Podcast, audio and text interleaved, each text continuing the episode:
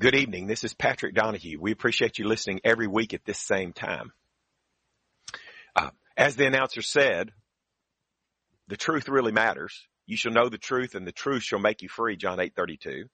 Jesus said, sanctify them through thy truth. Thy word is truth. So the Bible, God's word defines for us what truth is and we can't be saved without the truth. John 8, 31, Jesus said, you're only a true disciple if you continue in his word. So I know a lot of preachers will say all that matters is if you believe in Jesus. It doesn't really matter if you necessarily if you follow what Jesus says, but that's the furthest thing from the truth that there is. As a matter of fact, the verse I want to start with tonight helps us to see that. First John 2:24. I'm going to read it and I'm probably going to keep coming back to this verse. First John 2:24 reads this way: If that which you have heard from the beginning shall remain in you, you also shall continue in the Son and in the Father. So see, we have to let the teaching that was heard from the beginning, I might call that the original doctrine, remain in us if we want to continue in the Son and the Father. So if we don't let that original teaching remain in us, we're not going to continue in the Son and the Father. And obviously you can't be saved if you don't continue in the Son and the Father. So it's not enough just to believe in Jesus. According to this verse, you have to abide in that original teaching to continue in the Son and the Father to be saved. If that which we have heard from the beginning shall remain in you, you shall also continue in the Son and the Father. So if you don't remain in that original teaching, you're not remaining in the Son and the Father, you're not continuing in the Son and the Father, you won't be saved.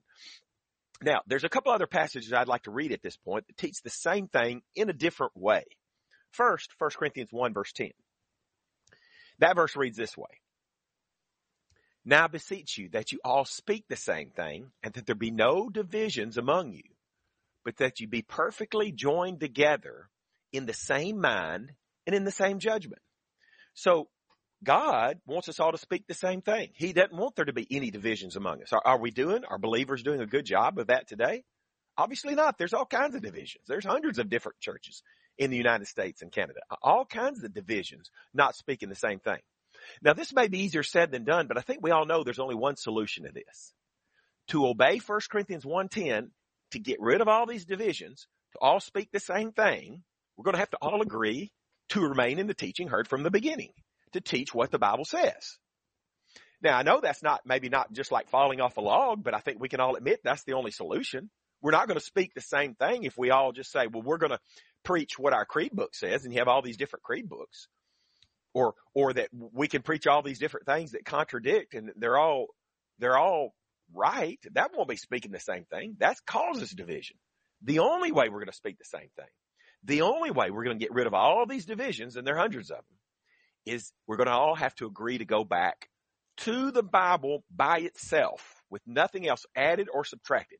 We're going to have to remain in the teaching heard from the beginning, the original doctrine. You see that? And then how about Matthew 15 verse 9? That verse says, but in vain they do worship me, teaching for doctrines the commandments of men. Well, we're supposed to teach the commandments of God, not the commandments of men. Well, how do we know if something is a commandment of men or a commandment of God? Isn't it really true that if you find it in the Bible, in the teaching heard from the beginning, which is what the Bible describes for us, that would be a commandment of God. And if it's not in the teaching heard from the beginning, then it must have come from man because it's not in that original teaching what the Bible teaches. It must be a commandment of men. So here's another passage. We gotta we can't uh, teach for doctrines the commandments of men. The commandments of men would be any deviation from that original doctrine, that which we had heard from the beginning. So if a preacher tells you all you got to do is believe and you're going to be saved, even if you don't follow the teaching heard from the beginning, he's just dead wrong. Because this says you have to remain in the teaching heard from the beginning to continue in the Son and the Father. Certainly we can't be saved without the Son and the Father. We cannot teach the commandments of men. We got to strive for there to be no divisions. And the only way we're going to all speak the same thing and there be no divisions if we all agree to go back to what that original teaching was. What's in the Bible? If you have a Bible question or comment, the lines are wide open. The number is 877 655 6755. The number again, if you want to call and get on the air with your Bible question or comment, is 877-655-6755. Let's first talk about some first century examples of deviations from that beginning or original doctrine. People we can read about even in New Testament times who were not remaining in the teaching heard from the beginning. How about 1 Timothy 4, 1 through 3? Here's how that reads. some shall depart from the faith, forbidding to marry, and commanding to abstain from meats, which God hath created to be received with thanksgiving of them which believe and know the truth. Now, does that sound familiar to you? Do we know any churches that forbid people, like the priests, to marry, and that command people to abstain from meats? Well, this passage says they're departing from the faith. And if they're departing from the faith, that's just another way of saying they're not remaining in the teaching heard from the beginning. So even in the first century, even in that first hundred years, we might say, we already have people who are not remaining in the teaching heard from the beginning. And of course, 1 John 2, 24 says if we don't, we're not going to continue in the Son and the Father. We can't be saved. How about 2 Timothy 2, 17 and 18? It says, and their word will eat as doth a canker, of whom is Hymenaeus and Philetus, who concerning the truth have erred, saying the resurrection is past already, and overthrow the faith of some. So here we have Hymenaeus and Philetus. They were teaching that the resurrection had already happened. I think we have some people like that today. Well, they said that's erring from the truth. They weren't remaining in the teaching heard from the beginning, which is that the resurrection is going to occur simultaneously with the second coming of Christ. Something future to us. This is people in the first century, Hymenaeus and Philetus. They're not remaining in the teaching heard from the beginning. What's 1 John 2.24 say about them? Are they going to be saved anyway simply because they believe in Jesus, even though that they teach the resurrection? They taught that the resurrection is passed off already? Obviously not because it says when they taught that, they were overthrowing the faith of some. the consequences for Hymenaeus and Philetus and those that follow their doctrine, since they weren't remaining in the teaching heard from the beginning, the consequences is that they weren't continuing in the Son and the Father, they wouldn't be saved. That's pretty clear, isn't it? Uh, the, the preachers want to tell you all you gotta do is believe. Once saved, always saved. You believe in Christ, you're saved. You can't do anything to be lost. But this passage makes it very clear. The Bible teaches it'll have none of that. You have to remain in the teaching heard from the beginning to continue in the Son of the Father to be saved. Well, if you have a Bible question or comment on this or any other Bible topic, give us a call at 877 655 6755. Well, we talked about some first century examples. Let's talk about some modern day examples of people not remaining in the teaching heard from the beginning. Let's talk first about homosexuality. Well, here's a verse that I like to read that condemns homosexuality pretty plainly. I mean, there's five or six or eight of them in the Old Testament, five or six or eight in the New. Here's one in the New Testament. This is from the New King James Version. It says, Do you not know the unrighteous will not inherit the kingdom of God? Do not be deceived, neither fornicators, nor idolaters, nor adulterers, nor homosexuals, nor sodomites, nor thieves, nor covetous, nor drunkards, nor revilers, nor extortioners will inherit the kingdom of God. So that passage starts out by talking about these people will not inherit the kingdom of God. It ends the same way, and it gives us a list of verses, a list of sins in between.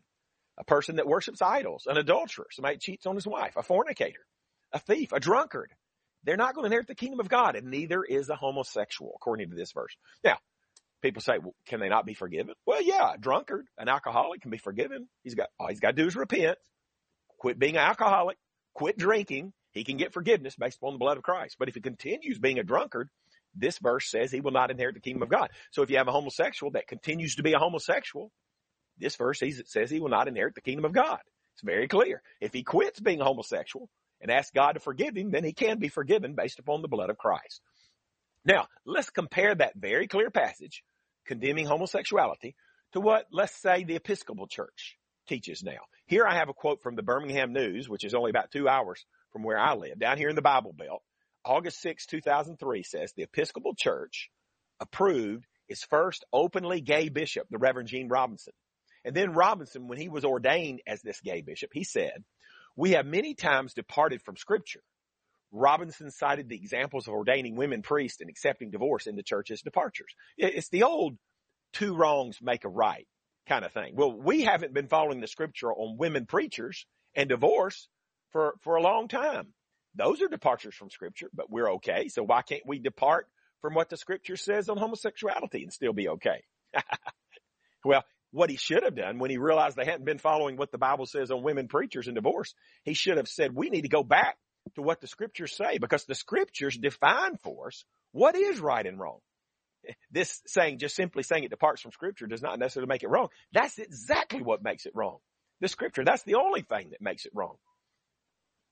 What does 1 John 2.24 say about those who have changed like this on homosexuality? Remember, 1 John 2.24 says, if that which you have heard from the beginning shall remain in you, you also shall continue in the Son and in the Father.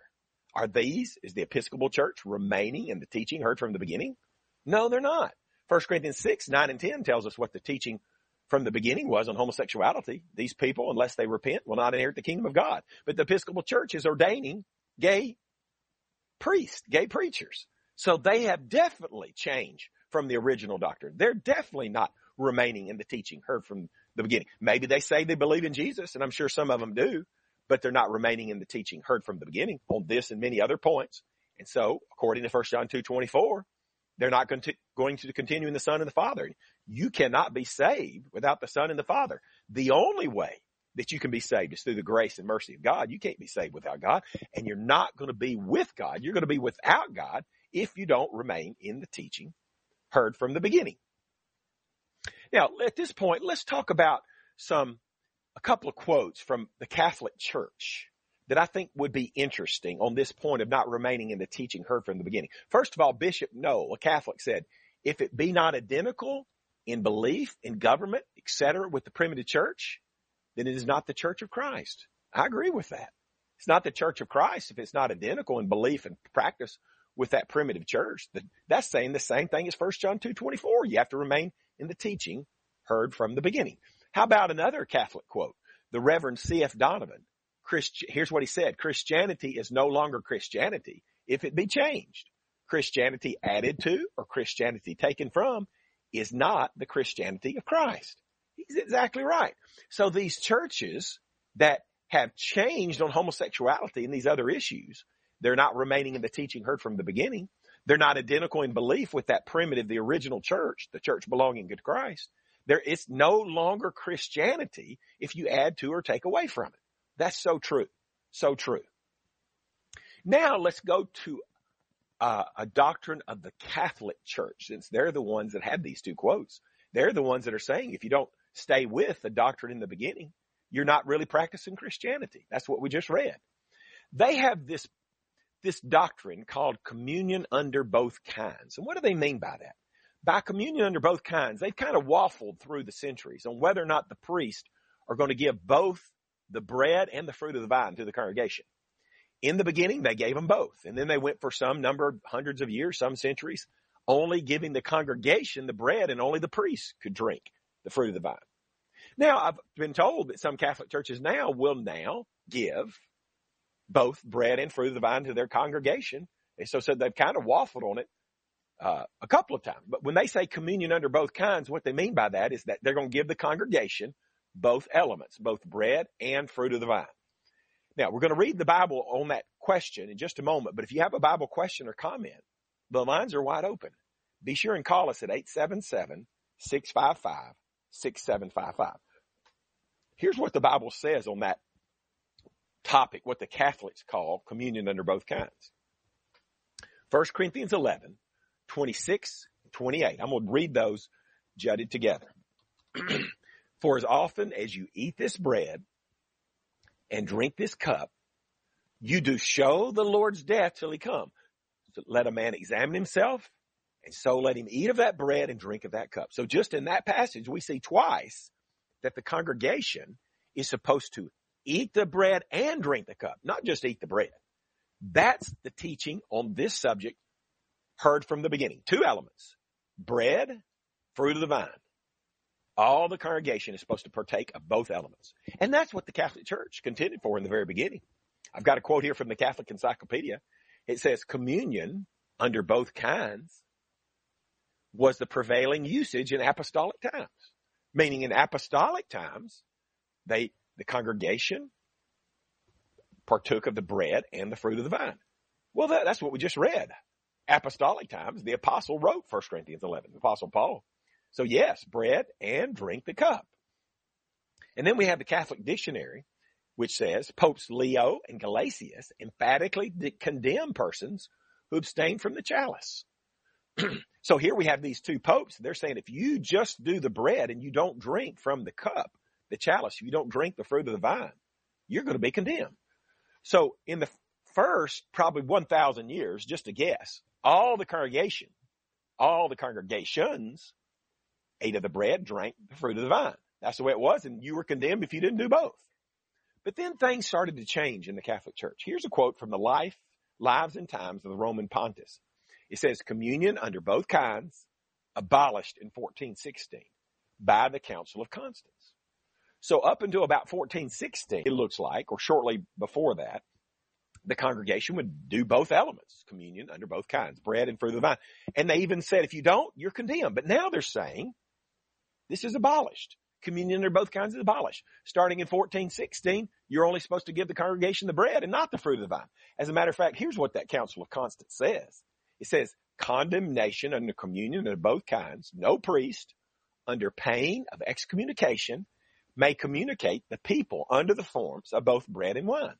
So not only is it wrong to partake of the fruit of the vine if you're a member of the congregation, the parish, but if the priest serves it to you, he could be excommunicated or he would be executed, excommunicated. Well, they've obviously changed. I mean, they're admitting that they changed from what they originally taught. They admitted that in apostolic times, the whole congregation took of the bread and fruit of the vine and that people who didn't take of the fruit of the vine were condemned, but they changed that in 1416 and said if a priest serves the fruit of the vine to the congregation, he can be excommunicated. Well, let's ask ourselves this question. Remember the verse I started with. What does 1 John 2.24 say about those who have changed on the communion elements? What does it say? Remember it says, if that which ye have heard from the beginning shall remain in you, ye also shall continue in the Son and the Father. Is the Catholic Church remaining in the teaching heard from the beginning on what elements should be used in the communion? Obviously not. Paul the apostle said bread and eat the bread and drink the cup, but the Catholic Church has changed that through the years, through the centuries. They're not remaining in the teaching heard from the beginning. They're not remaining in that original doctrine. So according to this, according to 1 John 2, 24, therefore they're not continuing in the Son and the Father. And of course, you can't be saved without continuing in the Son of the Father. No way you can be saved without God. You see the principle here, how we have to continue in the teaching heard from the beginning, which is going to be represented by the New Testament and the, in the Old Testament too, insofar as it helps us understand the New Testament. Well, if you have a Bible question or comment on this or any other Bible topic, give us a call at 877 655 6755. 877-655-6755. While we're talking about communion, let's talk about the frequency of communion. Well, here's what Acts 20 verse 7 says.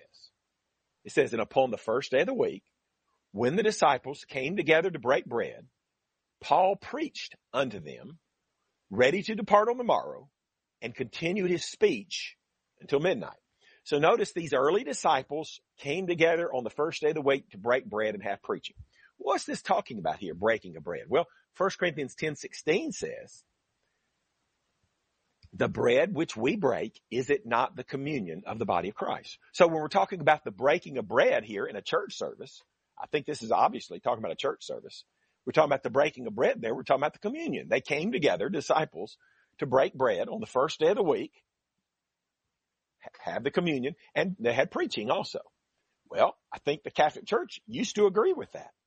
They say in the book Legislation on the Sacraments in the New Code of Canon Law, they say in the beginning, Mass, that's what they call the Lord's Supper.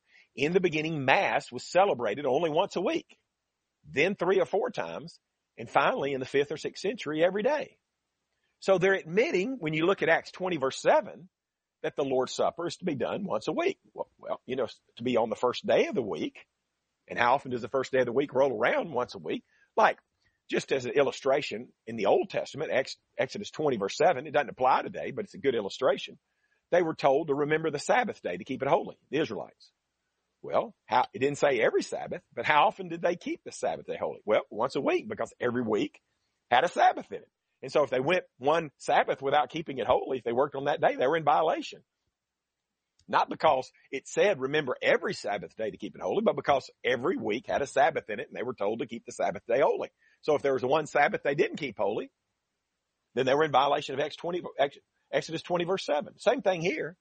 Every week has a first day in it. So why wouldn't this mean we should do the communion once a week? The Catholic Church could see that, but then they admit they're changing it. In the beginning, Mass was celebrated only once a week. then three or four times, and finally in the fifth or sixth century, every day. They changed it to have communion or the Mass or the Lord's Supper, whatever you want to call it, every day. They changed it from once a week to every day. Now we have a lot of churches that have gone the opposite direction. Instead of doing it once a week, every first day of the week, like Acts 20 verse 7 provides the example for, they've gone the opposite direction and do the Lord's Supper maybe once a month or once every three months, or in some cases once a year. Well, let's go back to that original, that very first verse we read, 1 John 2.24. What does it say about those who have changed on the frequency of communion? In Acts 20 verse 7, we see the first day of the week, they did communion. Every week has a first day, so once a week communion. Now, some churches like the Catholic Church have changed it to every day and some churches have changed it to once a month, once every three months. They're not remaining in the teaching heard from the beginning in Acts 20 verse 7 and 1 John 2 24 says, if that which ye have heard from the beginning shall remain in you, ye also shall continue in the Son and the Father. So if we're not remaining in that original teaching of Acts 20 verse 7, we're not going to continue in the Son and the Father. We're not going to be saved. That seems pretty simple to me. What do you think? Give us a call at 877-655-6755. Let's switch the topic to infant baptism. What was the teaching on infant baptism in the very beginning, the original teaching? Well, how about let me read Acts 8, 36 and 37. He says, and as they went on their way, they came into a certain water and the eunuch said, see, here is water. What doth hinder me to be baptized? And Philip said, if thou believest with all thine heart, thou mayest. Mayest what? Well, obviously, mayest be baptized, which implies if Philip says, if you believe with all your heart, you may, mayest, mayest be baptized, that implies if you don't believe, you may not be baptized. Yet we have a, lots of churches out there, Catholic, Methodist, Presbyterian, Episcopal, they baptize babies. No way they can believe in Christ. But Peter, Philip said, if thou believest with all thine heart, thou mayest be baptized. That's the original teaching, the teaching heard from the beginning. Only believers should be baptized. But the Methodist Church, their creed book says, and I quote, the baptism of young children is to be retained in the church. You see, so they're not remaining in the teaching heard from the beginning, the Methodist Church, because they're going to go ahead and baptize babies, unbelievers, when Philip said, if you believe, you may be baptized. Now, what does 1 John 2.24 say about those who have changed on infant baptism? Now remember, it says if you remain in the teaching heard from the beginning, you're going to continue in the Son and the Father. Well, the teaching heard from the beginning on this is that you have to be a believer before you can be baptized. He that believeth and is baptized shall be saved. Mark 16, 16. Now we have a number of churches and there's, these are big churches, many, many congregations. They baptize babies. They're not remaining in the teaching heard from the beginning. Well, you say, but they believe in Christ. They're going to be saved anyway. No. First John 2, 24 says, if you don't remain in the teaching heard from the beginning, that original doctrine, then you're not continuing in the Son and the Father. So the churches that practice infant baptism are not remaining in that original teaching. Therefore, they're not continuing in the Son and the Father. And you can't be saved without God. There's just no way. If you have a Bible question or comment, give us a call at 877-655-6755. How about the action or the mode of baptism? Romans 6 verse 4 reads this way. Therefore, we are buried with him by baptism into death that like as Christ was raised up from the dead by the glory of the Father, even so we also should walk in newness of life. This is baptism as a burial. Hi, looks like we may have a call. Let's try to take this. Bible Crossfire, Gary from Mississippi. Go ahead with your question or comment, please. Yeah, real quickly, I'm watching the clock. Uh, by process of elimination, I heard you speaking last week, and I'm going to relate to this to probably every subject on which you speak you were talking about aiding and, and, and abetting an individual who was uh, involved in a quote an erroneous end quote doctrine, and they call it on last week when we were talking specifically about women preachers asked if uh, they were attending a church that uh, had a, a lady who was allowed to preach from the pulpit. Would they be in violation of the scripture and supported her in her in her, in her efforts? And would that be? Hey, I got to go off the air. Say, ask your question really quick, Gary. Okay, thirty seconds. I got thirty seconds. I listened at a station that had women preachers on it, so you pay to advertise on this station. So would you be guilty of the same thing? Keeping I don't pay person? to advertise on the station, so that settles that. Thank you for your call, Gary. We're going to have to go off the air. If you'd like to have a free one-hour phone Bible study, with me by phone, call or text me at 256 682 9753.